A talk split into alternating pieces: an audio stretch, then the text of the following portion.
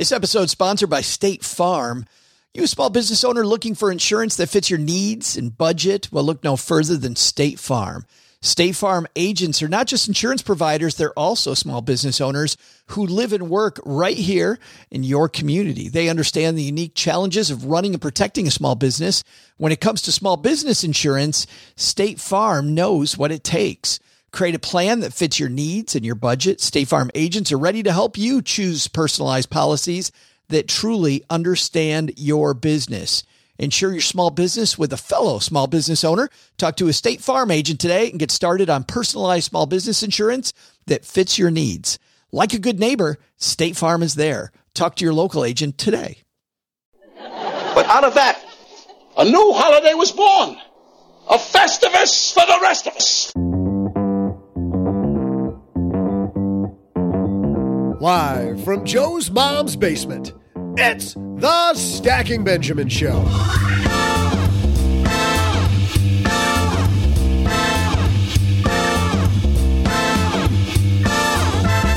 I'm Joe's mom's neighbor, Doug, and welcome to one of our most difficult to produce shows of the year. What's that, you ask? Are we doing a deep dive into the stock markets? Uh, is this a special show hosted from a conference expo floor? Or, or, or are we swapping co hosts? Well, not exactly, but we are trying to cover things we should have learned in 2019. And you know what we say about learning around here? If you learn anything, absolutely anything, keep it to yourself.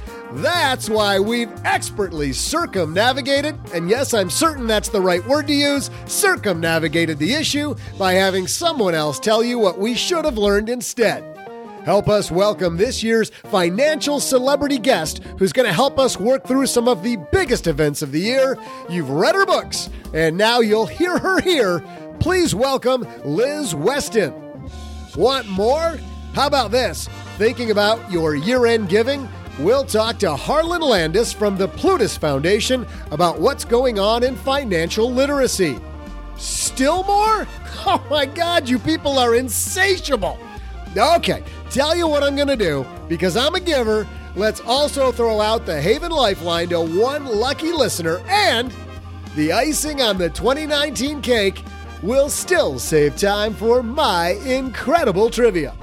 And now, two guys who are still waiting for their invitations to host the Oscars. Keep waiting, boys. Joe and O J J J J G.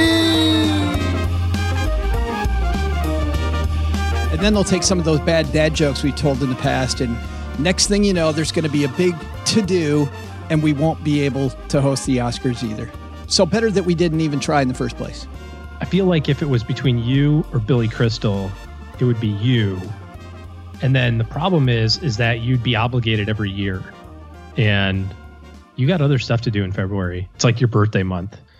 You don't want to be tied down to like an annual recurring commitment. It's probably the same night as a game night. I mean, let's be real. Yeah, I know. And then you'd have to respectfully decline. And then if you didn't decline, then Billy would be peed off every year. And then so every so often you have to like throw him the bone. And he'd, he'd be like, oh, and then, you know, it just gets messy. So you're right. Just don't even bother. Hey, everybody. Welcome to the We're Egomaniacs podcast. I am Joe Saul-Sehy, Average Joe Money on Twitter. And across the table from me, the guy helping us rock the 23rd. This is, by the way, the last non rewind show of the year. We'll get to that later because we've got a huge thing going on this next week. We've got an extravaganza for you guys, but I might as well introduce him. The man behind this extravaganza, the OG. I'm just here so I don't get fined. Just to make sure. Sports people will get that analogy. I always thought that was funny that they would force players to be available to the media. It is all about selling tickets, man. Yeah, but sometimes people just that's not their thing, right? I always think about the coach that just got their butt whooped and they've got to do that press conference afterwards. Coaches are different. I'm talking about the players. Coaches, that's part of your job description. But if I get drafted as a running back, my job isn't to necessarily always talk to the media.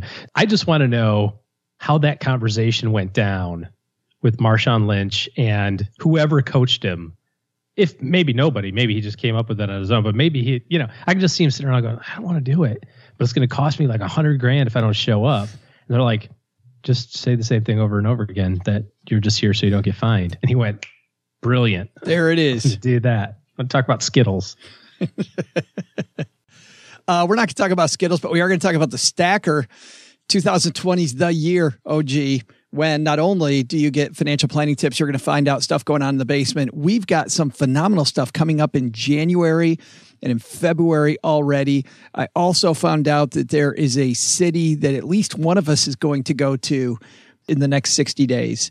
So pretty excited about all those. You want Is this it- one of those ones where you go, have a big party, talk about it for weeks afterward, but forget to invite me to? and and forget to invite you to.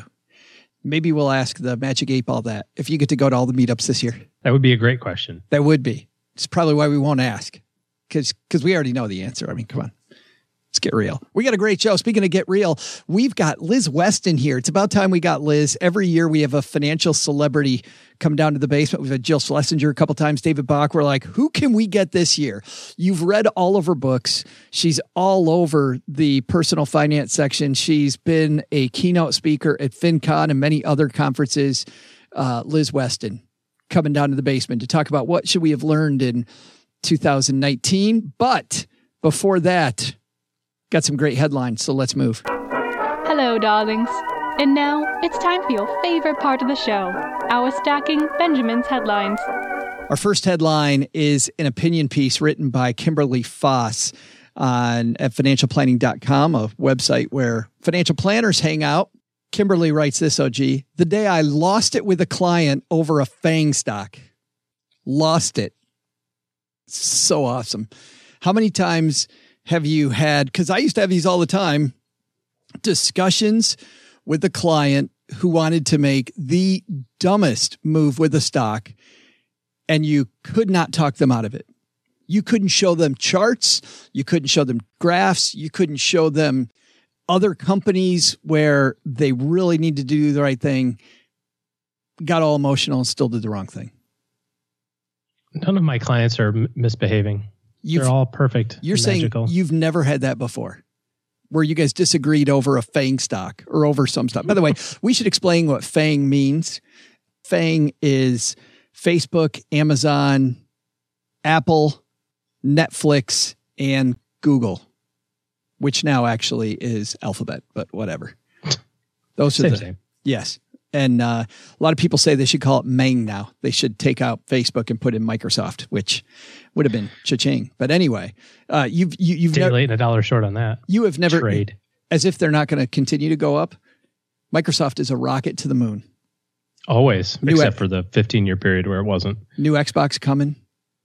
Can't gonna, wait. I will probably single handedly make sure with the new Xbox coming that they're rocket to the moon. No, I probably won't. But come of on. course, we've professional disagreements, but there's always the professional way to do it, and then there's the emotional way.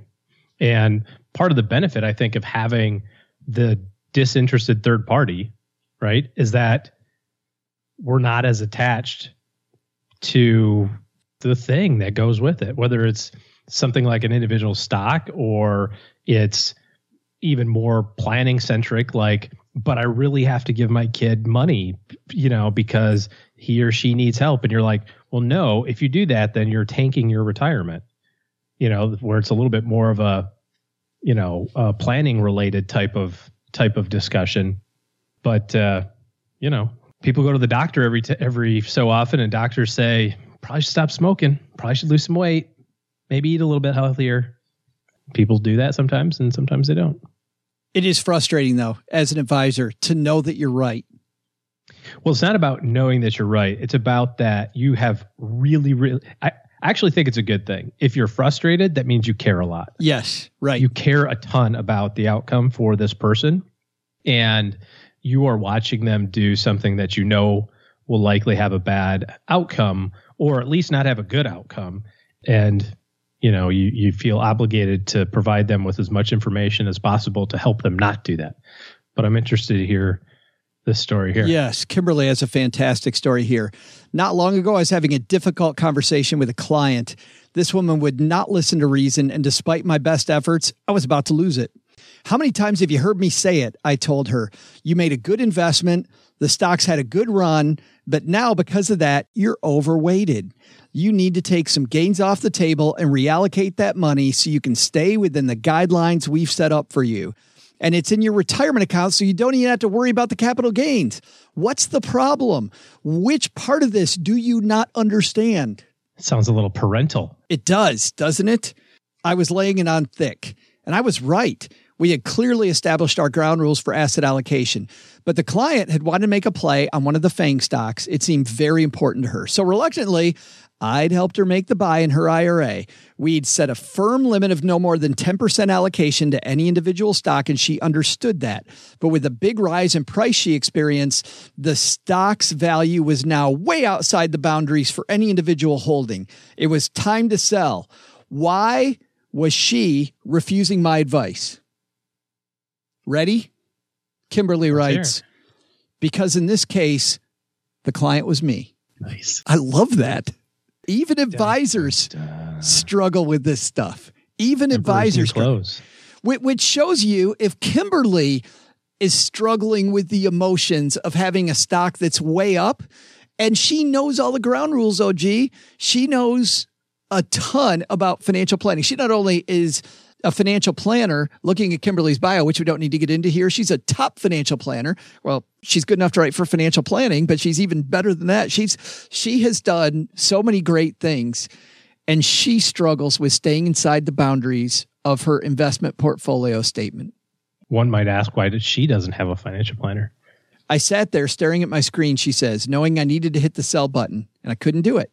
As I continued to broil on my own indecision, the tapes of previous client conversations started playing in my mind. But the price is still going up. Why would you sell a winner? I read all the materials on the stock, including an article in Forbes that said it could go even higher. I'd heard it all before from the other side of the desk, but now that I was my own client, I was finding it much harder to follow my own advice. What do they say? A lawyer that represents himself has a fool for a client and an attorney.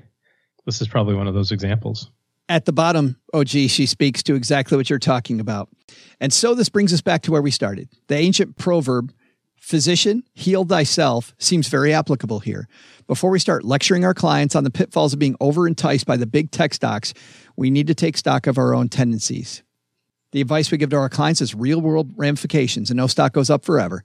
Might be fine to let that occasional client take a flyer on Apple or Amazon, but set your limits both going in and coming out. That's why I think it's so important to eat your own cooking, to use another analogy, the, like on number three in the last 60 seconds. But how can you say, for example, that it's really important to have your cash reserve in place? How can you say that it's really important to follow your asset allocation and that sort of thing if that's not what you do? If you believe so strongly in it for other people, if you're an advisor, you kind of have to do the same thing for yourself, right? But and also it's it's not just that you eat your own cooking because it's the right cooking.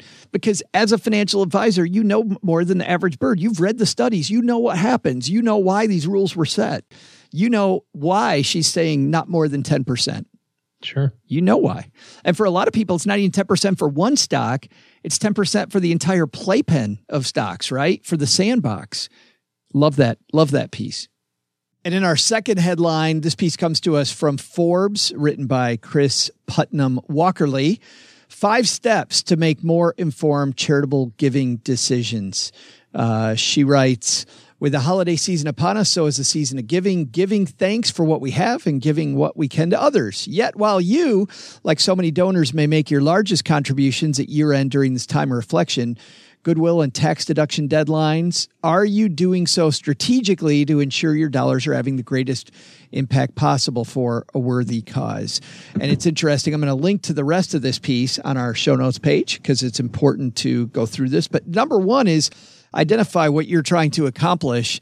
And while ostensibly we have this show that's meant to teach nobody anything, people that know us better than that might know we're a little bit about financial literacy and a place that we love that's all about financial literacy. And I feel fortunate to be on the board of this particular foundation is the Plutus Foundation. So I thought we'd uh, end the year, our last headline, with the man who created the Plutus Foundation, our good friend Harlan Landes. How are you, man? I'm fantastic. How are you, Joe? I'm good. Happy holidays to you. Yeah, same to you. Well, you've had a great year with the Plutus Foundation. I want to talk just a little bit about it because when people talk about financial literacy, they need to know this is not only a big problem, this is something you're very passionate about. Yeah, absolutely. It's something I've been uh, really digging deep into ever since I started writing about money back in uh, 2003. So it's been a long time coming for me. You guys this year had uh, the Plutus Voices around the country. Tell me about that effort, and then let's talk about some of the things that the Plutus Foundation has helped with. Plutus Voices is an amazing program, and we've had a lot of fun with it. We've had such a great response from people who have been a part of it. So it's an opportunity to talk about how we talk about money and answer some questions that don't get a lot of attention in the community of bloggers and podcasters, influencers, whatever you want to call the financial media these days. But these are great topics. These are important topics that shape how we talk and teach people uh, financial literacy. And we hear from people who don't often get a chance to speak about these topics. So it's been great. We go into different cities, we have different topics in different cities, we talk to different people, and it has honestly changed the way some people write and speak about money and which is fantastic. We're we're really bringing the opportunity to people to open their minds up to different perspectives that they might not be considering. And all of this is important as financial influencers, bloggers, podcasters, whoever we may be, if we want to reach and have an impact on our audience, it is great to hear about these varying perspectives. So we now we know how to address these issues a whole lot better. It's interesting. We talk about financial literacy, Harlan, we often see and I know this is the case with our podcast, when people start to accumulate wealth, they get excited but there's a lot of people that, according to a friend of mine, a gentleman in Atlanta, quote, don't get the memo. John Hope Bryant is who I'm talking about, who just, they haven't been reached. And not just people from poor communities or some areas of the nation where there's systemic poverty. We've got a ton of work to do to reach more people. Yeah, and we can't reach everybody 100% of the time and we can't do everything all of the time. There's only certain things that we can do, but we're trying to reach these audiences and uh, the media in different communities and give them some more tools that can help them in one way to make more of an impact on their audience. I remember back when I was writing a lot more regularly, I knew that as much as I tried to, I'd never be able to reach every reader. Not everyone would be affected. And at some moments you just have to step back and say well if i helped one person then then at least at least i've been able to do that and all of this work is worthwhile. We'd like to help people just have a better chance at reaching people that they may not have expected they'd be reaching. That's what I didn't appreciate initially about the Plutus Foundation is that specific mission, which is that you're not taking a global perspective as much as a ground game perspective let's support people that on a one-on-one level are going to town on helping one more person gain financial literacy. That's exactly what we're trying to do with our grants. So we support members of this community, uh, financial media, influencers who go out and they want to create their own programs and they want to go into their communities and teach financial literacy in a way that they know from their work within the community and their work on their own projects. It shows that it will be more successful than the typical sessions that someone might go to who are not put together by someone who understands an audience. So we look for programs like that to support every year. Let's talk about some of those programs then, Harlan. If somebody gives here at the end of the year to the Plutus Foundation, what are some of the programs that they that they would be supporting? So when you give to the Plutus Foundation, a lot of that contribution will go towards the grants that we give out every year. The last two grants that we gave out, two programs called Talk Money to Me and Dollars and Good Sense. Let me tell you a little bit about both of those programs. So, Talk Money to Me uh, is a program that's run by Kara Perez from Bravely Go. Uh, she's the CEO and founder of Bravely Go. You've probably heard of that. I was going to say, people also yeah. might know her, Harlan, from the Fairer Cents podcast as well. Yeah, so she's very much involved in the community and has done a great job of getting the message out about making great financial decisions. The program that she's running called Talk Money to Me is a pop up event, and it's specifically for women and non non binary people, and they can learn financial tools in a way that that talks to them.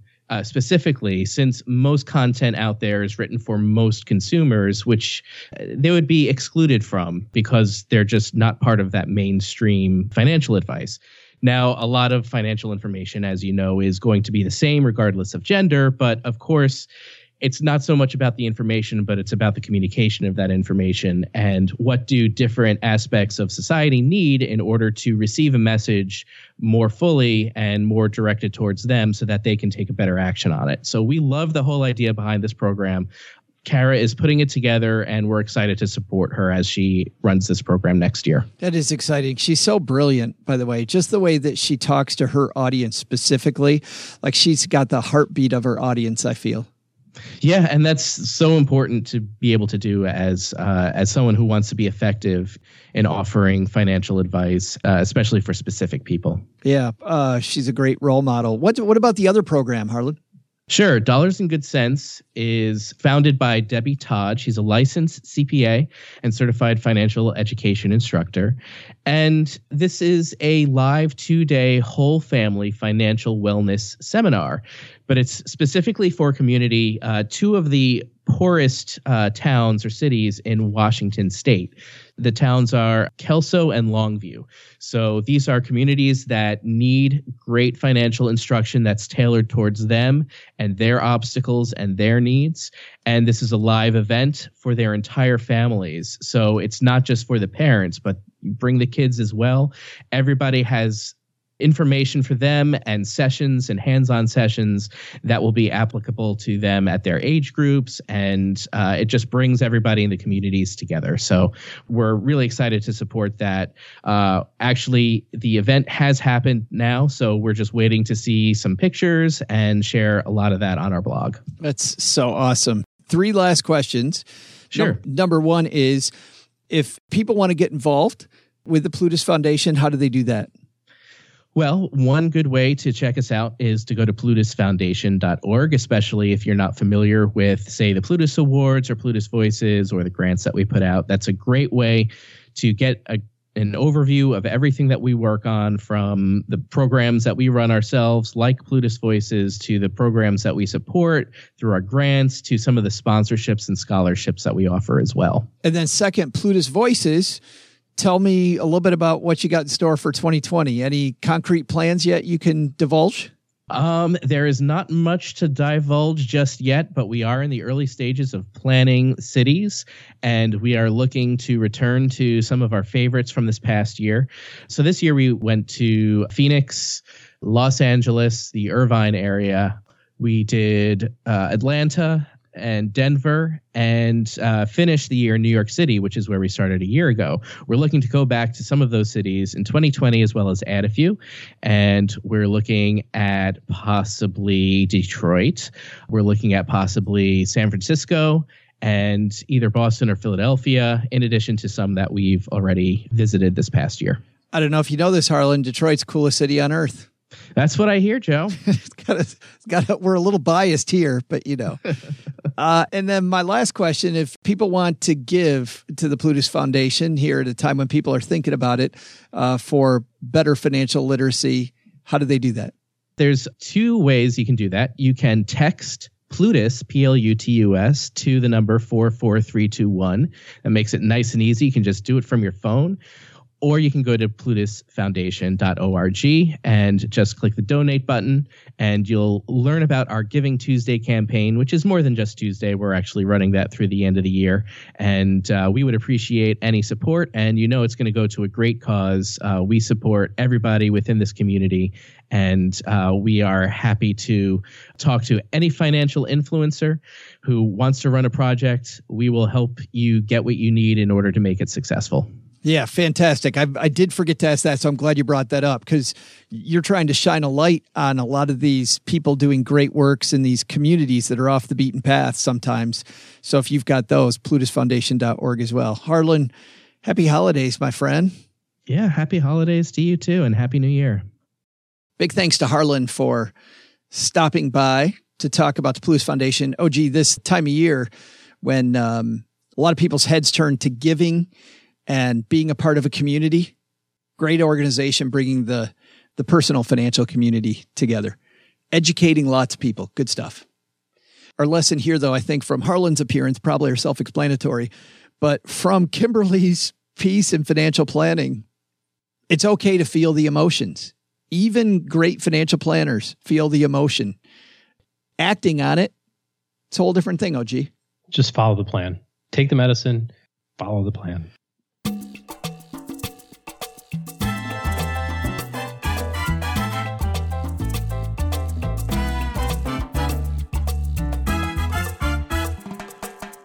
I'm so excited that right now upstairs talking to mom is a woman I get to call a good friend of mine. She is somebody who you've been reading forever if you've read anything on finance.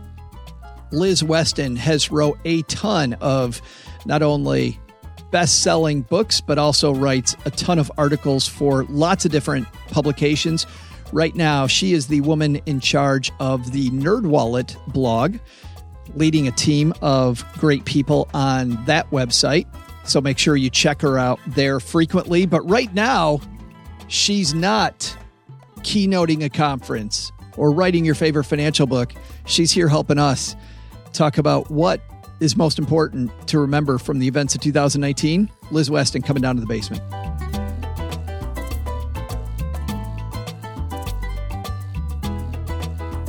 Coming down the stairs to the basement. It's about time we got her here. Liz Weston joins us. How are you? I'm great, Joe. How are you doing? Well, I'm so happy you're here finishing the year up with my good friend Liz. We've talked about this, what, for three years, four years? At least. At least. At some point. I got to ask you this all the people that have been fans of yours forever, reading all the phenomenal stuff that you've written, Tell me your money nerd story because that's something I don't know about you. Like, were you always a money nerd or were you somebody like me that messed up and then, you know, got things right? What is your story, Liz? I don't have that sexy story of messing up and then coming back. I'm not the prodigal son, sadly. So, but, well, no, that's I, good. I was raised by a mom that knew about money. I mean, she was just, she was frugal, she was smart and she led the way. And after that, I was just sort of learning on my own. I remember my first 401k was when I was working at the Anchorage Daily News. I was a journalist up in Alaska. And I put money in it because probably Money Magazine or Kiplinger's or something told me to do it. I really had no idea how these things worked. When the market went down, I blamed my company. They had done something to me. So, but it's funny. I started. Well, well, not to stop you, but a lot of people still do that. You hear this all the time. I do as well. I don't like my company, so I'm not going to put money in the 401k. I'm going to take careful aim at my nose. By the way, you shoot your foot, you slice your nose, whatever. You know what I mean. Both. Yes, both. Yes. Cutting your nose to spite your face, shooting yourself in the foot, however you want to put it. But yeah, I, I hear it too. And it's like, no, honey, I know how you feel. I did too. But you just keep putting that money away and don't touch it. What do you think the earliest lessons were that mom taught you about money? Uh, probably that it was a finite resource, but that it was continual. I mean, it wasn't like you only had, you did have a set amount of money at any given time, but you could always go out and make more. And I think that was tying that um, money to effort. I could go out and do extra chores and bring money in. I could go get a job and bring money in, but I couldn't borrow money from her. I, I didn't have a credit card, obviously, back then. So you had a finite amount you had to deal with at any given time. So it to me, her philosophy was more about getting what you want than about restricting and denying yourself things. So that was kind of a positive spin to put on it, I think. Well, what I like about that too is that then when you do extra effort, you're asking yourself all the time if it's worth it. Is the thing I want really worth this extra effort? Yes, yes. And then somewhere in my 20s, I read Vicki Robin's book, oh, yeah. Your Money or Your Life that blew my mind, changed my whole attitude. Now everything was framed in terms of what life energy does it take to get this thing.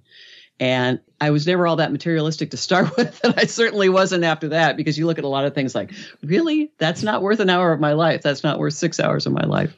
Yeah. You've written a lot about debt. When did you start with credit cards? I'm trying to think probably right out of college. Back in the day, they didn't give you frisbees for signing up for a credit card, at least not at my college. So but you still could get one once you got your first job. So I remember, I think it was Seafirst Bank or Rainier Bank or one of those up in Seattle. I kept that card forever because people do. It's like your first card is like, oh, Oh, sure. this is so cool. Somebody gives me credit. Yay. But my mom was so adamant about not carrying a credit card balance. And I remember when Bank of America dared to charge her an annual fee, she chopped up that card and sent it back in an envelope. And they sent her a new one and they apologized and they waived the fee. So another good lesson to learn. Wow, that's that's really cool. so you and I talked about this segment. This is one of my favorite segments of the year, which is all the things that we should have learned in 2019. And thanks for coming up with a few of the big ones because I know a little bit about. I don't know everything is coming, but I know a few things you warned me about that we're going to talk about. Um, but let's just let's just talk about this year in general. I feel like Liz, this was the type of year where if your 401k went down, you might be doing it wrong. Yeah, I think you really got to take a lesson. But I think a lot of people were anticipating some kind of big crash, some kind of big recession. And so they erred on the side of caution. And it just goes to show you cannot predict what's coming. You just can't. Of course, we'll have a recession at some point. That's how our economy goes. Of course, the market will go down at some point. That's how the market works. But trying to say it's going to happen at X point in time, yeah, no, I don't think anybody's very good at that. But it's funny though, from your perch, watching all of the news and the media leading the NerdWallet team, you're seeing this all the time, right? Every but people increasingly are calling it, and not dumb people calling it. No. There are some pretty smart people that are still trying to call the shot. Yeah, absolutely. Well, because they know eventually they'll be right. That stopped clock is right twice a day thing. And then they can take credit for it. Oh, I saw all this coming. It's like, no, that's not really how it works. And you have a generation that is twitchy already because of what happened in 2008, 2009. So they're just waiting for that other shoe to drop. And it will. I doubt that it will drop that hard. I drop, doubt it will drop in the same way. Eventually, though, the market is going to go down. Eventually, we'll have another recession. And sometimes you barely notice recessions, I have to say. Most people just sort of sail through them. Other times they're significant. We just don't know what's coming. Yeah, that's the well, that's the scary part for everybody, right? Mhm. Let's start early in the year and kind of go chronologically, if you don't mind. Let's go through some of the events that you think maybe we should have learned from this year. What would you say to from the start of the year on? What would be number one? Oh, Joe, you're asking me to remember dates. Oh, no, not exactly. We don't have to be exact. All right, good. We may have to do some editing here, you know, put things deal. into the proper order. Because I know Aretha died at some point, Aretha Franklin. Yeah. And it was yet another case of somebody not taking care of their estate plan and causing a god awful mess. And it's sad because that's the one thing we've got guaranteed besides taxes, right? This is going to happen. And yet you see over and over the guy from Sopranos, you know, he had a big old mess. Uh, Michael Jackson, monster mess. Prince. Prince. These are people with enough money to hire the best estate planners in the world, and they can't manage to pull it together. So I have a little more sympathy for the general, the average Joe who can't manage to do it. I know that But guy. it- It, it's super important. I mean, nobody likes to think about death. Okay, that's a given.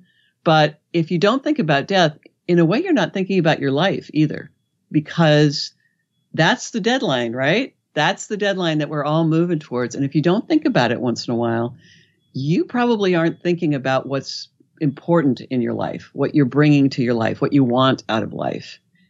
Do you know George Kinder? He's the life planning guy, the father of the life I, financial planning. yeah, yeah, yeah, yeah.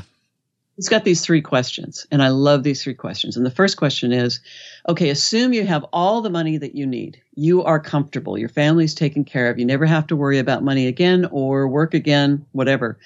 What would your life look like now? And he wants you to spend some time thinking about that. When you get up in the morning, where are you? What are you doing? How do you feel your day? What do you do in the evening? You know, just go through the whole thing. And it's a great exercise in fantasizing a bit, but also figuring out, okay, what values are popping up here? What's important to you when money stops being, when, you know, when working for the man stops being the thing? The next question is you go to your doctor. He tells you you have five to 10 years to live. You're going to be fine. And then you're going to keel over, but you don't know when, but it is going to be in that time frame. How does your life change? What do you do? What do you stop doing? Okay. That's another sort of values exercise. The final one, you're in your doctor's office and he says, you got 24 hours to live. Really sorry, there's not a thing we can do. Now it switches to what do you regret? What did you not do that you wish you'd done? And what are you proud of? You know, what are you leaving behind? So those three questions really sort of focus down and they're all in a way about values and what you want out of life. And two of them are about death. So that's why it's like, yeah, nobody wants to think about this stuff. And, but nobody wants to leave a mess for their loved ones. You don't want the lasting impression that you leave behind is that jerk didn't take care of us or he could have done so much and he didn't or she could have made this so much easier for us or clearer for us and she didn't. So a little bit of cleanup work is necessary but also those bigger picture things. Stopping to think about that once in a while maybe once a year writing this all out can be hugely helpful in figuring out what you want out of life and how to get there It's a great time of year for that. uh-huh Yeah. you're with your family you're also thinking about the people you lost Yeah, Yeah. fantastic time of year for that. It's funny. I just hired some new coaches, and that was one of the first exercises they had us go through. They said, "What age do you think you're going to die?" They did it a little differently, but it's the same thing. What age do you think you're going to die? I think I said 82. And then they said, "Okay, let's say it's a year before you die, and you're still healthy. Like, how do you see yourself at 81?" And I went through, well, I want to be competitive. Like I love, I run, you know, 5Ks and 10Ks and stuff. And I love seeing the 80 year olds out there running. Thought that was great. I want to be competitive. I want to be a resource for my kids and my community. I want to be a member of my community and all these things. I went through the things that were really important to me. And I tell everybody, do, you know, that this is a great way to do Liz's exercise as well. And then they said, you know, a lot of people just atrophy. So let's say that you're 81 and you are all these things. How many more years do you live? And I went, well, crap, I probably live to 100. I mean, if this, there's not, you know what I mean? If I'm not, if, Yeah. if, if I'm this involved, I'll probably live to 100. And then they say, okay, you've got 18 years. I just bought myself 18 years. What are you going to do during those 18 years? And then they had me oh. write down all the things I'm going to do. And then, of course, then our coach said the same thing that you that you're alluding to, which is, why are you waiting? Like these, these are clearly those things. And oh my, Yeah. it changed everything. doesn't it It Doesn't it? totally changed everything. Yeah. it's revolutionary It's funny because I even saw Tom uh, Tom Petty died as well, and I noticed doing some headlines about his estate that he had good attorneys and he quote did it right, but he had some non-specific language, and because he had you know because it's it's his spouse is not the mother of his children, the children and the spouse are fighting with each other, so you can have the best attorneys and get it wrong. But let but let's not even go into that as much as what are just some of the basics we need to do for an estate, Liz? Like if somebody's going to do their estate plan 101, what are some of the basics to get people rolling? Well, actually, the first thing you need to do are the powers of attorney. If you don't know what those are, that's designating someone to make decisions for you if you're incapacitated. And the reason I put those first is because those have to do with your quality of life while you're alive. Everything else deals with your stuff. So those powers of attorney for healthcare and for finances are the ones that are really going to help you should something awful happen. You can't make decisions for yourself. You're still alive, but you can't make these decisions. You want somebody stepping in for you. So that's the first thing. Get those done. Basic will for most people is fine. And you need to think about your retirement plans, your bank accounts, all those, see who the des- the beneficiaries are. This is another area that people just get wrong all the time. I heard from this one woman whose husband died. They were young. They had uh, three kids, I think. And the husband died. The mother was the beneficiary of his life insurance because he'd never changed it. He bought it before he got married, never changed it. And she, the mother, wound up with the money and didn't share it.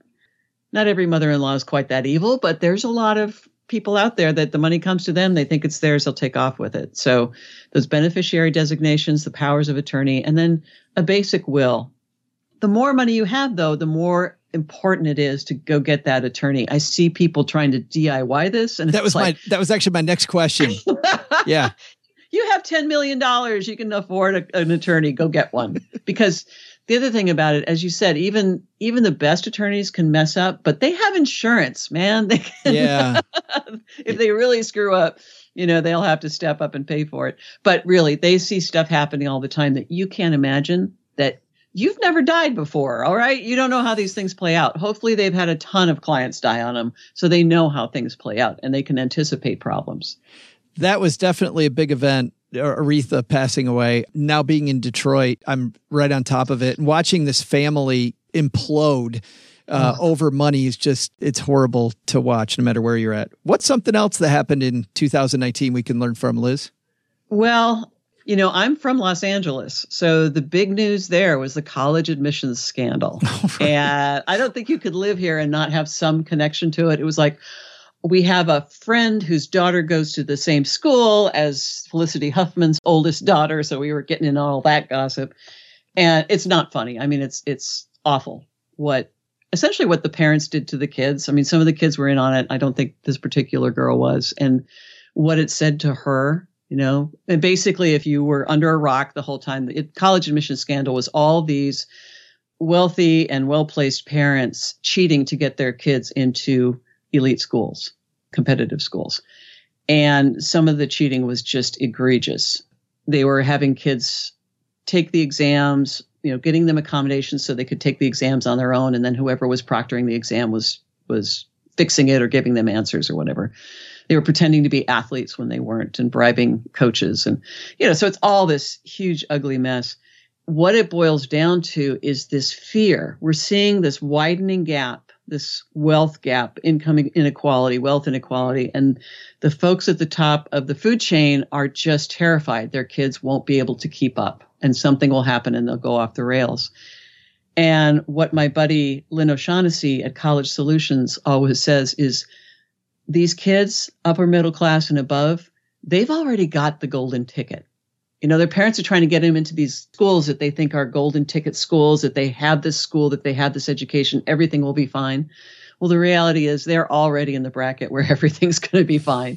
Occasionally a kid will flunk out and bad things will happen, but typically, you know, if you're born into that group, you're going to stay in that group. It's not those kids that need this education. The kids that really get helped by elite college educations, low income, minority, first generation college. Those are the kids that really get the step up. If you're in that upper bracket, it really doesn't matter where you go. You're going to do fine. That's really hard for parents to accept. Sure. And as a mother bear myself, I can see this, you know, my daughter's 17. I can see the same reactions coming up in me that, oh my God, she's got to get this for a test grade. Oh my God, she's got to go to this school. No, she doesn't. Wherever she goes is going to be fine. And sorry, I'm on my soapbox here, but most colleges accept most students, but you'd never know that if you read US News. you know, you'd think there was this cutthroat competition. I don't know where your kids went, but I'm sure they did fine because they have jobs. They're out of the house, right? They are, absolutely. And we worried about schools like every parent does. And it's funny, we we took a trip out east when my kids were graduating and we went to many of the schools in Boston. We went to Carnegie Mellon. We went mm. to a lot of good private schools. And then we actually, Dave Ramsey used to have a product. I don't think they have this product anymore for my son's education because he didn't really get the cost benefit thing. They had a product where they would help you fill out the FAFSA form, the, the federal application for student aid. But at the same time, they would also do a cost comparison because, you know, Dave and company are big on looking close to home. And they actually looked at Texas A&M Texarkana right in our backyard where we lived and then going to the University of Texas and then going to Carnegie Mellon. And and it was funny because it was that outside look, somebody else that wasn't dad showing my son the huge cost difference in these things. He's like, you know what, dad, I'm not going to stay home and go to Texarkana. I'm just not going to do that. But I will go to the University of Texas that has one of the top five engineering programs in the United States and saved us a ton of money, him and us a ton of money you know, and now he's got a great job as an engineer with Microsoft that he loves. I tell him, being in Seattle, I tell him to save some of the Kool Aid for somebody else. Like he he he has he's been there for uh, what a year and a half, and I think he's drank all the Microsoft Kool Aid. Like all there is none left. He he loves his job. He's in the perfect spot. But to your point, he was going to be okay. But I'm wondering how we use this. I'm thinking we had John Hope Bryant. I don't know if you know him, Liz but he had a great book called The Memo. And he talked about how there are some families with children that don't ever get the memo, right? And the memo's all this stuff. But then his big point is the system isn't fair, but that's not a reason not to compete. Yeah. It's a reason to compete harder. Knowing knowing that Felicity Huffman is cheating for her kid is a reason for you to compete harder if you're not Felicity Huffman. Well, for the students, I would say just do the best you can. You know, do that test prep, do take the rigorous courses because that makes a huge difference. Do your best because that means you have more schools to choose from. But when it comes down to the finances, that's where the rubber meets the road. And that's where a lot of parents need to start talking about this earlier.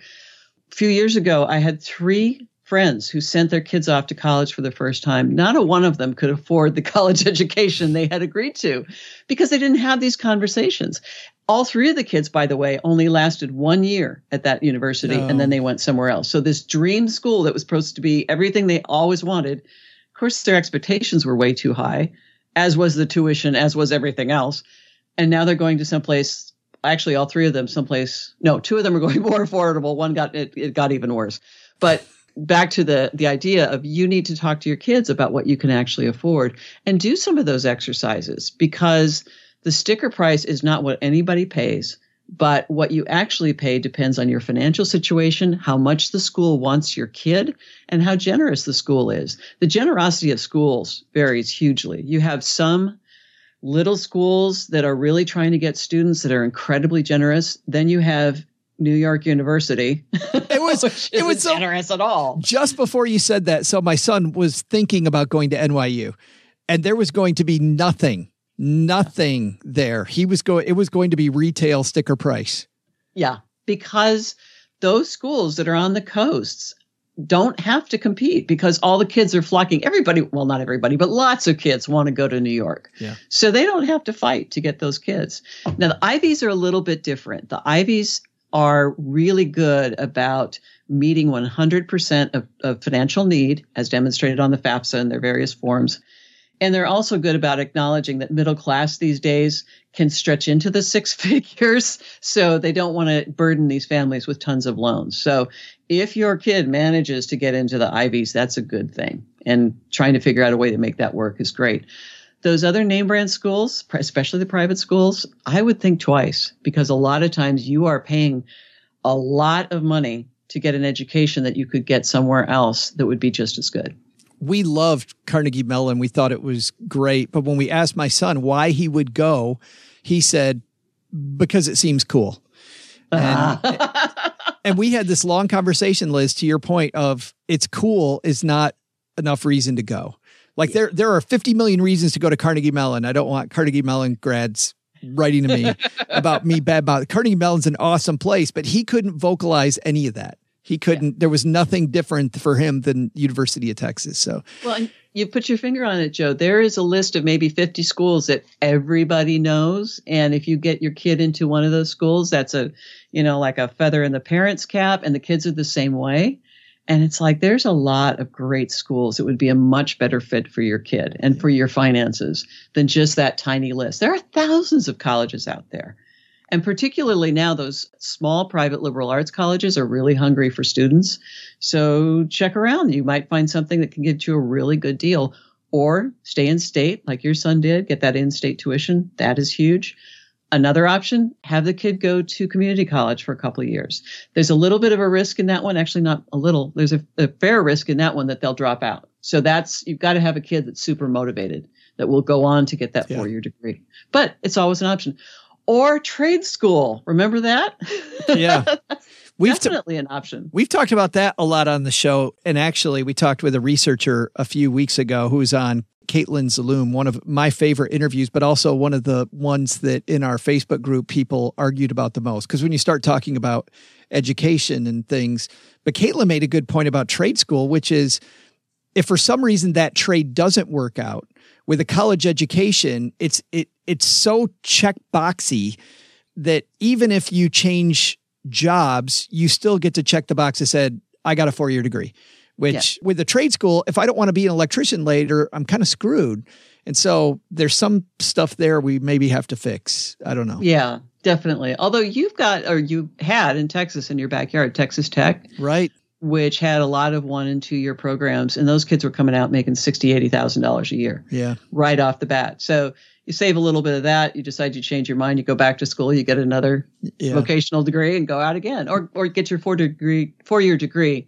Those are the kinds of degrees that can really pay off. But again, this takes a little research, and kids might not naturally do this. So, you know, I sent my daughter to the uh, Bureau of Labor Statistics to look up what people get paid in Yeah. various professions. And that helped give her some kind of grounding for, okay, maybe this education's worthwhile, maybe this is not.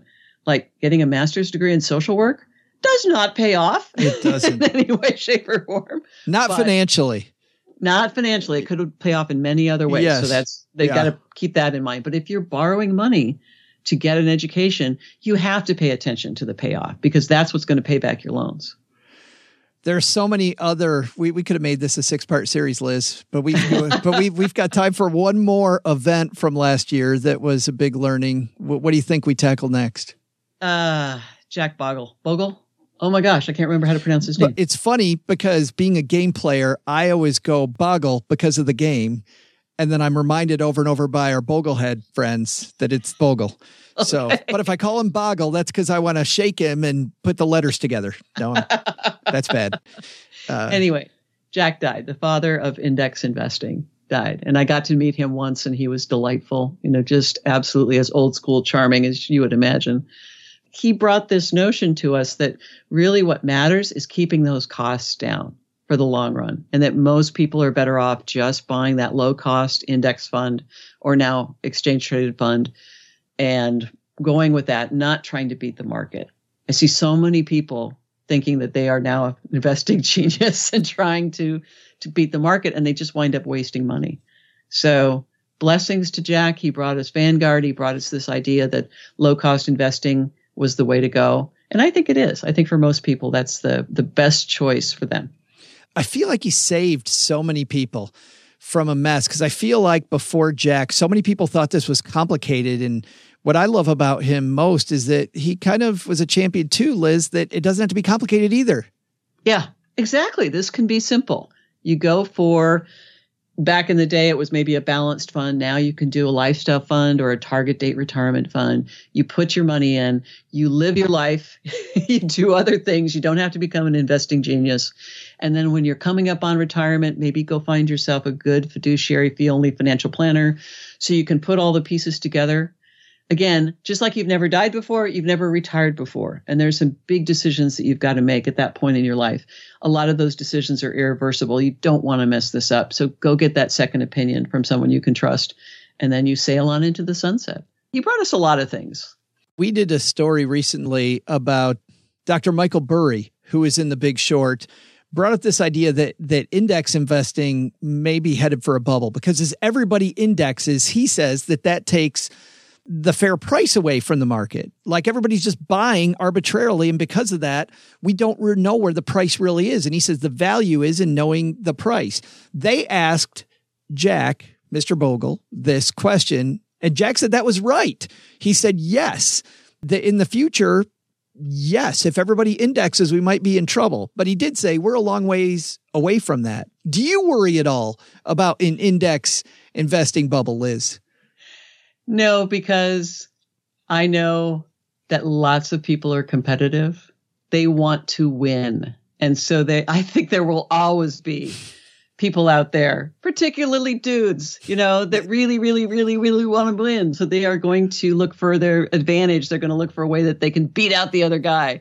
So I have no worries about that. I mean, I know theoretically, yeah, it, it possibly can happen, but that urge to win, that urge to find the advantage, that is so strong in us. That is just part of the human condition. I can't see that going away. Smart. So the, the dudes can go do that. I'm just going to do my index investing. Thank you very much. I'm going to stay away from my natural question. It's why is it always dudes? Because it is. when I was when I was a financial planner, it was always dudes. I have no idea. There were a few women, but mostly guys. It was you.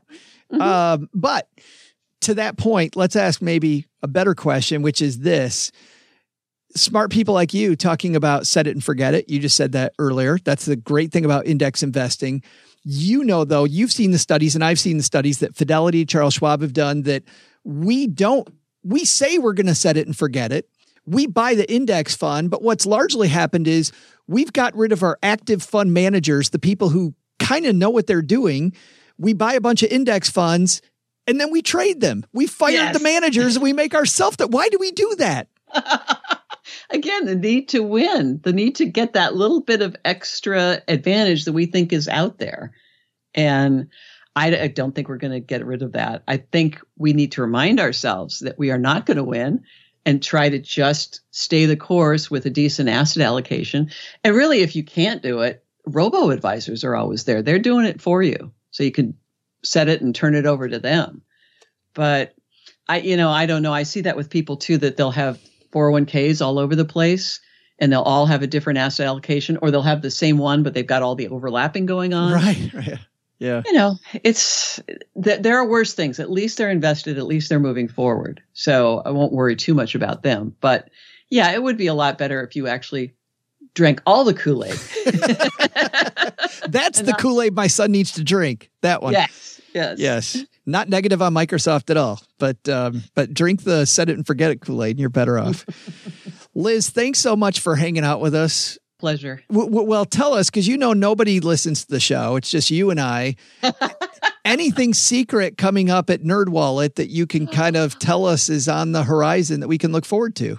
Well, I think I can tell you now. I am going to be co-host of our podcast, so I am really, really excited about that. NerdWallet's got a podcast. We've been working on it for the past year, and it's going to go weekly starting next year. So I'm really super excited about being co-host and about doing it every week. I think it'll be a real education. You can bet I'm going to be calling you, Joe. What do I do now? Well, I was I was going to give you advice right here in front of everybody. Don't do it. Just Too late. I signed up. It isn't worth it, Liz. It seriously isn't worth it. No, Oh, come on. This is fun. it's a lot of fun, and we need your voice in this community as well as the writing community. So, thanks. Uh, do you have any idea around when it's going to release? When people can look forward to it? Uh, I should know that, shouldn't I? But th- no, that's okay. I think it's starting in, in February, so I'll I'll come back with a date for you. I was going to say because to some degree you don't know. Like you submit it to Apple and Spotify and every place else, and it goes into a black hole, and then you're like, oh, it's today. Like it's it's so bad. Liz Weston, thanks for hanging out with us. My pleasure, Joe. Thanks for the invitation. It was great. Hey there, trivia fans. I'm Joe's mom's neighbor, Doug. And while you may think Liz Weston was great, longtime listeners know that this is the true gold mine of the podcast my trivia. Wasn't Liz just fantastic, though? What a great time that was looking back on the big lessons from 2019. Think I uh, think I might even learn something, with all that she said, let's be real. I mean, come on, I can't absorb all of that. My brain's already got so much packed into it. But Uncle Doug's got your back on what you really need to know to measure success in 2020. First, drink more water. If you already drink enough H2O, you know who you are. No need to send me emails, people. But how many of you actually do? B, exercise every day. And number four, if you're measuring anything, get the right measuring device. How about this trivia, though? Which president signed the Metric Conversion Act into law? I'm going to grab another glass of H2O, and I'll be right back with your answer.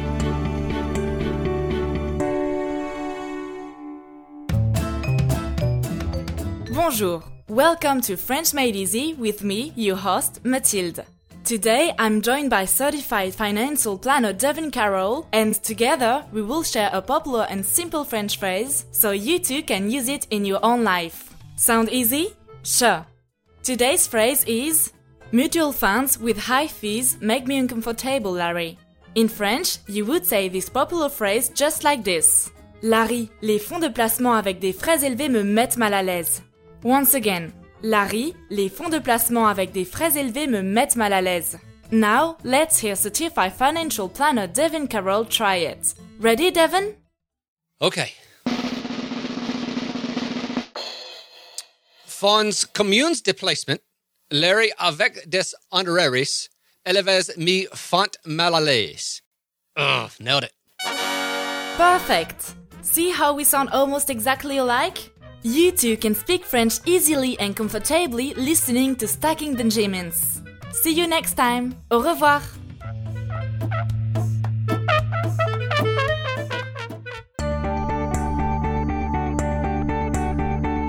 Welcome, podcast listeners, and whether your name is Miles or Kilometers, still be Joe's mom's neighbor, Doug. Uh, okay, slight problem. I went to get some of that H2O we all know you should drink, and all I could find was water. So today I'm going to substitute that instead. It's pretty close. It's it's almost the same. Anyway, hope it doesn't change the plan. So I've got my eight glasses full of water for later, my tennis shoes to power walk around the basement, and I've even got my conversion chart here. So let's see. Apparently, I'm uh, just over 185 meters tall. That that can't be right. Wait, kilometers maybe? Huh. Well, here's the question today Which president signed the Metric Conversion Act into law and made all of our lives very complicated? The answer? If you said President Nixon, turns out that you can measure his success in centimeters because it was actually Gerald Ford who passed this act. I totally switcheroonied on you, didn't I? While the 1975 Act had voluntary compliance, it was established uh, a metrification board to help coordinate and educate the American people to switch over to the new measurement system, which we all did, right? We all did it. W- wondering where it all went wrong? Well, the board was abolished in 1982 by President Reagan. Some say by inches.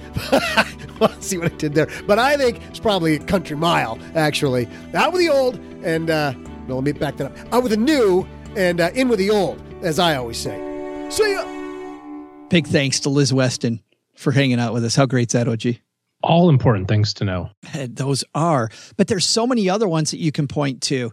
First, early in the year, companies, I'm thinking of when SoFi first came out early in the year with these zero fee ETFs. Remember that? But that was just a come on. It was like a short term thing, which they still say there's going to be fees at some point on those ETFs. And then Fidelity decided to create a couple no fee ETFs and then swing around to the fall. And Charles Schwab goes, Yeah, we're just cutting all of them. We're, we're cutting fees on all the stock trades and all the individual trades. And then everybody else had to follow suit.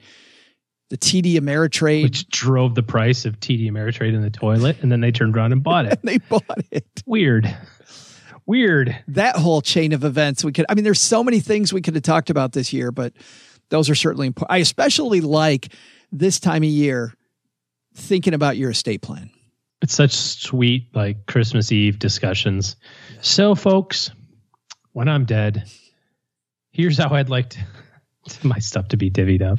If you're tired of if you're tired of the party, just get everybody's attention and tell everybody you what, want to talk what about. you do that. is you just get out the estate plan. You just sit at the table with the big binder, and and, And you just, sit there with like a red one of those like red sharpies, you know, like the teachers have, and you just just go, hey, uh, Jack, can you come over here for a second?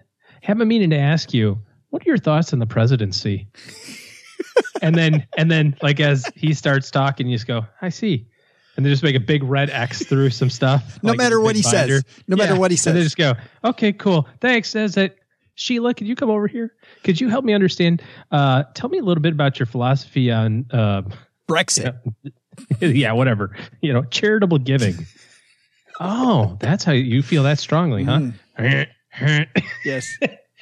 Thank you. That was all. Go away. The cool thing is you never get invited back. It's a win-win for everybody. Yeah. Yeah. Hey, let's throw out the Haven Lifeline. And one more time this year, OG, we're going to tackle some of life's most important questions.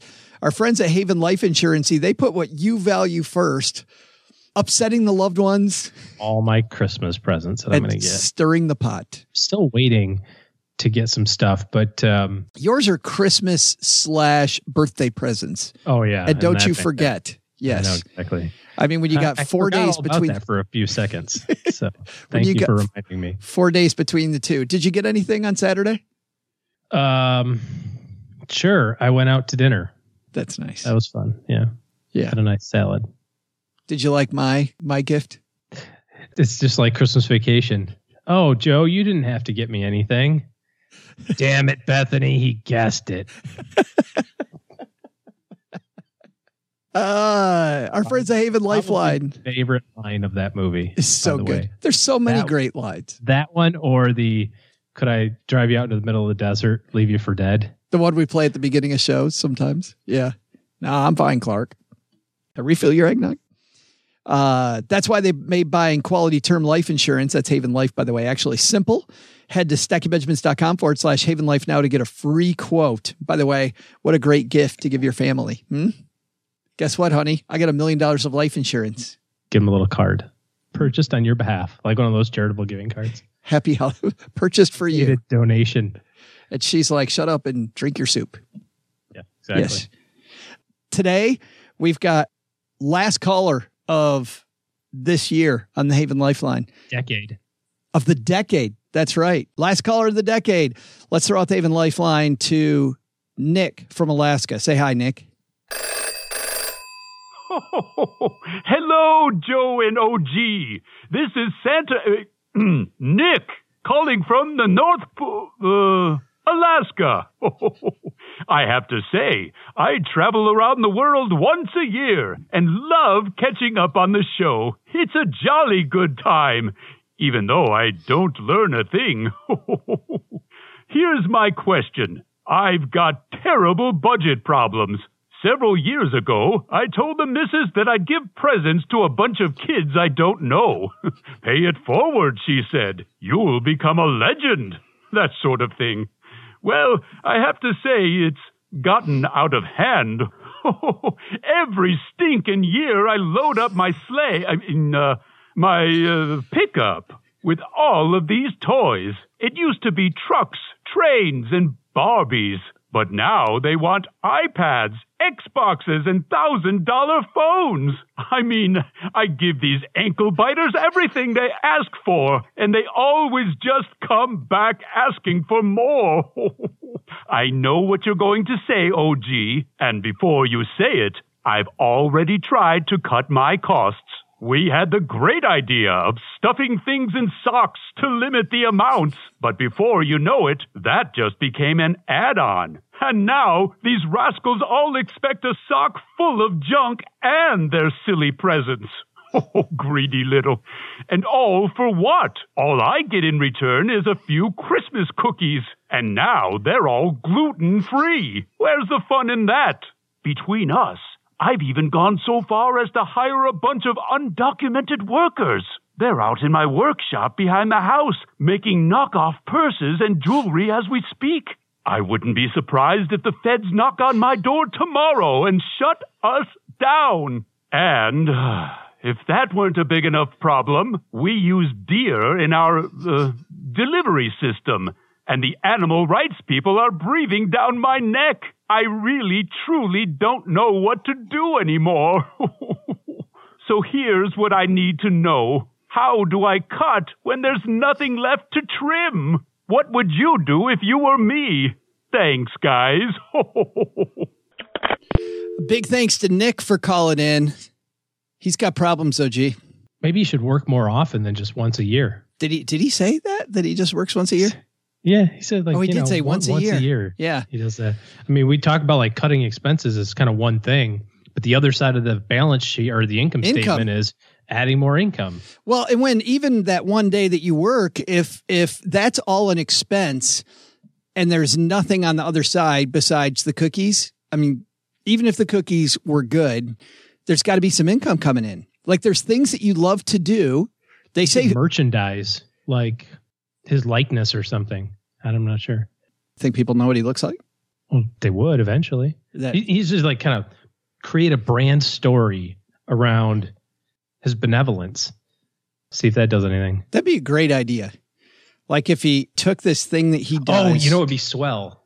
He's got to get away for like religion to get involved. Like if he could be like knighted or um not knighted, what would be better? Than, sainthood. Yes, that would be that would be important. That's all you got to like totally elevates the quality of his, his, his status. That's all you got to do, Nick. Just become a saint. Good luck. Go get him, Tiger. That's why we like doing this podcast, so we can come up with these great ideas that you get to implement, not us. Yeah. But it sounds uh, sounds difficult. Got to work on the income statement. Don't cut costs. Build income streams. Build income. I agree. Sometimes you just can't cut more. Well, that's going to do it for today. Hey, big thanks to everybody for hanging out with us in 2019. It has been a fantastic year, OG. Our team has grown. I want to thank our team before Doug does the honors for today's show. Want to thank, uh, on behalf of you and I, first of all, Gertrude, our right hand person. We definitely couldn't do it without Gertrude. Uh, you know what? Steve is going to be thanked by Doug here in a second, I'm sure, because he thanks him every week. But big thanks to Steve Stewart. Huge thanks to our producers. Richie Rudder Reese is an amazing Monday producer. And I got to tell you, Richie's been with us at OG, as you know, for a long time. And for a kid that came on board as a college intern to see his writing develop and his work develop over the years has been just fantastic. Uh, he put this show together for us today and did a great job. Also, big thanks to our brand new Wednesday producer, Taylor Stevens. Taylor also is a phenomenal writer. He's been on the show a couple times, Mr. Fi Guy himself and now he's part of the team. So we like to not only welcome him to the team, but uh, also thank him for joining us because it's going to make the show better. And also, big thanks to Karen Rapine, who is our new Friday producer. Both Karen and Taylor joined us about a month ago, and uh, we've just already seen great things from them, and we're so happy that they're that they're a part of of our team. That's the team, right? That's everybody. Am I forgetting anybody? And I, I think, think, that's it. I think that are we forgetting anybody? No, no. Should we say thank you to him? Fine. He'll get a little moody otherwise. Slightly. Big thanks to Doug for lending his silky voice. And by the way, for those of you who have asked whenever we do a meetup, am I Doug? No, you are not. no, I am. For the 400 millionth time. I, I am not Doug. I am not Doug. Speaking of Doug, Doug, take it from here, man. What should we have learned on this episode about learning in 2018? So, what should we have learned today? First, take some key points from Liz Weston. Learn from 2019 so you can make even better decisions in 2020 and beyond. Second, take a lesson from Harlan Landes. Want to support financial literacy? Think locally. What can you do to get your hands dirty? But the big takeaway don't ever order a TV using the metric system. Turns out 62 centimeter TV isn't the device you're looking for. Long live the customary system. That's what I say. Special thanks to Liz Weston for joining the fun today. You'll find Liz's books wherever books are sold. Thanks also to Harlan Landes for joining us. You'll find out more about the Plutus Foundation at plutusfoundation.org. This show was created by Joe Saul-Sehy, produced by Richie Rudder Reese, and engineered by the amazing Steve Stewart. Online, visit us on Twitter at, at SBenjaminsCast or on our Facebook page. I'm Joe's mom's neighbor, Doug, and I'm pretty much the guy in charge of everything around here. Trust me, this well oiled machine didn't get like this all by itself. SB Podcasts may receive payment on the show from sponsors and guests in the form of books, giveaway items, discounts, or other remuneration. There's no way you would take advice from these dorks, but like Joe's mom always says, don't take advice from people you don't know. This show is for entertainment purposes only, and before making any financial moves, consult with a real financial advisor.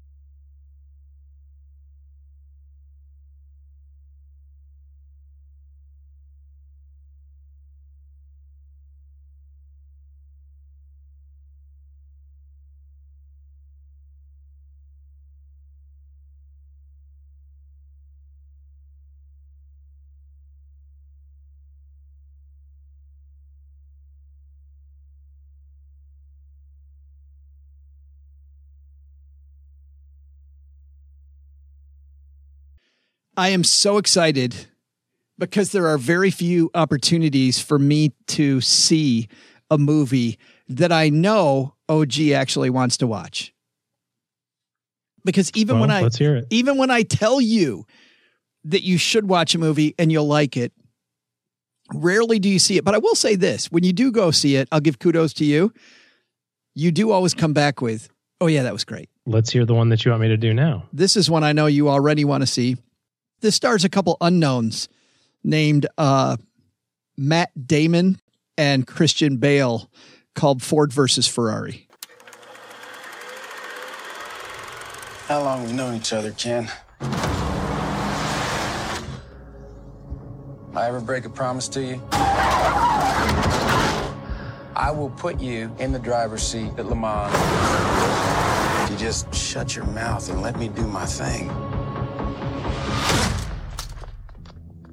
All right. Come here. Morning, Shelby. Morning, Molly. I'm yours. I'll go to hell. And that's it, folks. Ferrari wins the 24 Hours of Le Mans for the fifth consecutive year. Mr. Ford, Ferrari has a message for you, sir. What did he say? He said Ford makes ugly little cars in ugly factories. And, uh, called you fat, sir. We're gonna bury Ferrari at Le Mans. And so Ford sets out to bury Ferrari after uh, Henry Ford II gets this slight from Enzo Ferrari, decides, you know what? I went from not interested at first when Lee Iacocca, as a young marketing executive, rolls out the idea of having a racing platform that is beyond the NASCAR racing platform uh, to go into worldwide racing and make much more sexy cars like Ferrari and uh, goes from not interested at all to we're going to bury Ferrari. Hands a gentleman named Carroll Shelby, who uh, sports car fans know. Ford still makes a Mustang that is the Shelby Mustang, which is the uh, top of the line version of the Mustang. And Carroll Shelby went from phenomenal race car driver to phenomenal car designer and engineer. And uh, they entrusted him with a racing team to go beat Ferrari.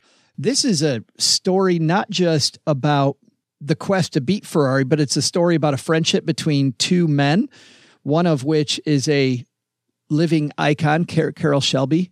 Another one is uh, his leading driver, who has a hell of a temper that nobody likes, a, a gentleman named Ken Miles, or at least in the movie, nobody likes him. I don't know in real life. That's the way they portray the character on the film. And I know that sometimes these relationships are fictionalized. And it also is a relationship between them and Ford. It's a relationship between entrepreneurial people and a big engine, a big machine. It's also the relationship between Europeans going for beautiful and Americans going for cranking it out at that particular point in manufacturing. It's funny because Enzo Ferrari, the reason this conversation started all was because Enzo Ferrari is making the most beautiful cars on the planet, arguably, but he was going bankrupt doing it putting all this money into these cars and making I can no see money. how at a quarter million to throw. it was it was pretty amazing. I don't think I have to tell anybody what I thought about this movie. This is a phenomenal movie, and even if I weren't a Detroit guy and a guy who's worked with a lot of people in the auto industry, and also people, I've worked with a lot of people who are entrepreneurial. I've worked with people who work for big companies. I've worked with big companies. I've worked with people in small companies. Like you see the dynamic between all of these things, and to pack them into one movie without it seeming rushed or out of place. Don't get me wrong, the movie's close to three hours long. Oof. It doesn't feel like three hours. I felt like I sat down and I was on this fantastic ride. I'd be very surprised to hear from somebody that uh, probably a lot of our audience has already seen this movie, but uh, I'd be very surprised to uh, to find somebody that didn't like this movie. Ford versus Ferrari, huge thumb up, huge. Okay, it's on my list. And this afternoon, OG, I'm going to see one you already saw. Going to go see Frozen 2. Let it go. Are Let you saying go. don't go see the movie? Can't hold me back anymore. Let it go. Spoken like Actually, a guy. this one's a new one. This one is into the great or or into the unknown is the refrain that gets repeated 47 million times. just what I need is to get that worm Into into, the my unknown. into my head. Into the unknown. Into the unknown. Into the unknown.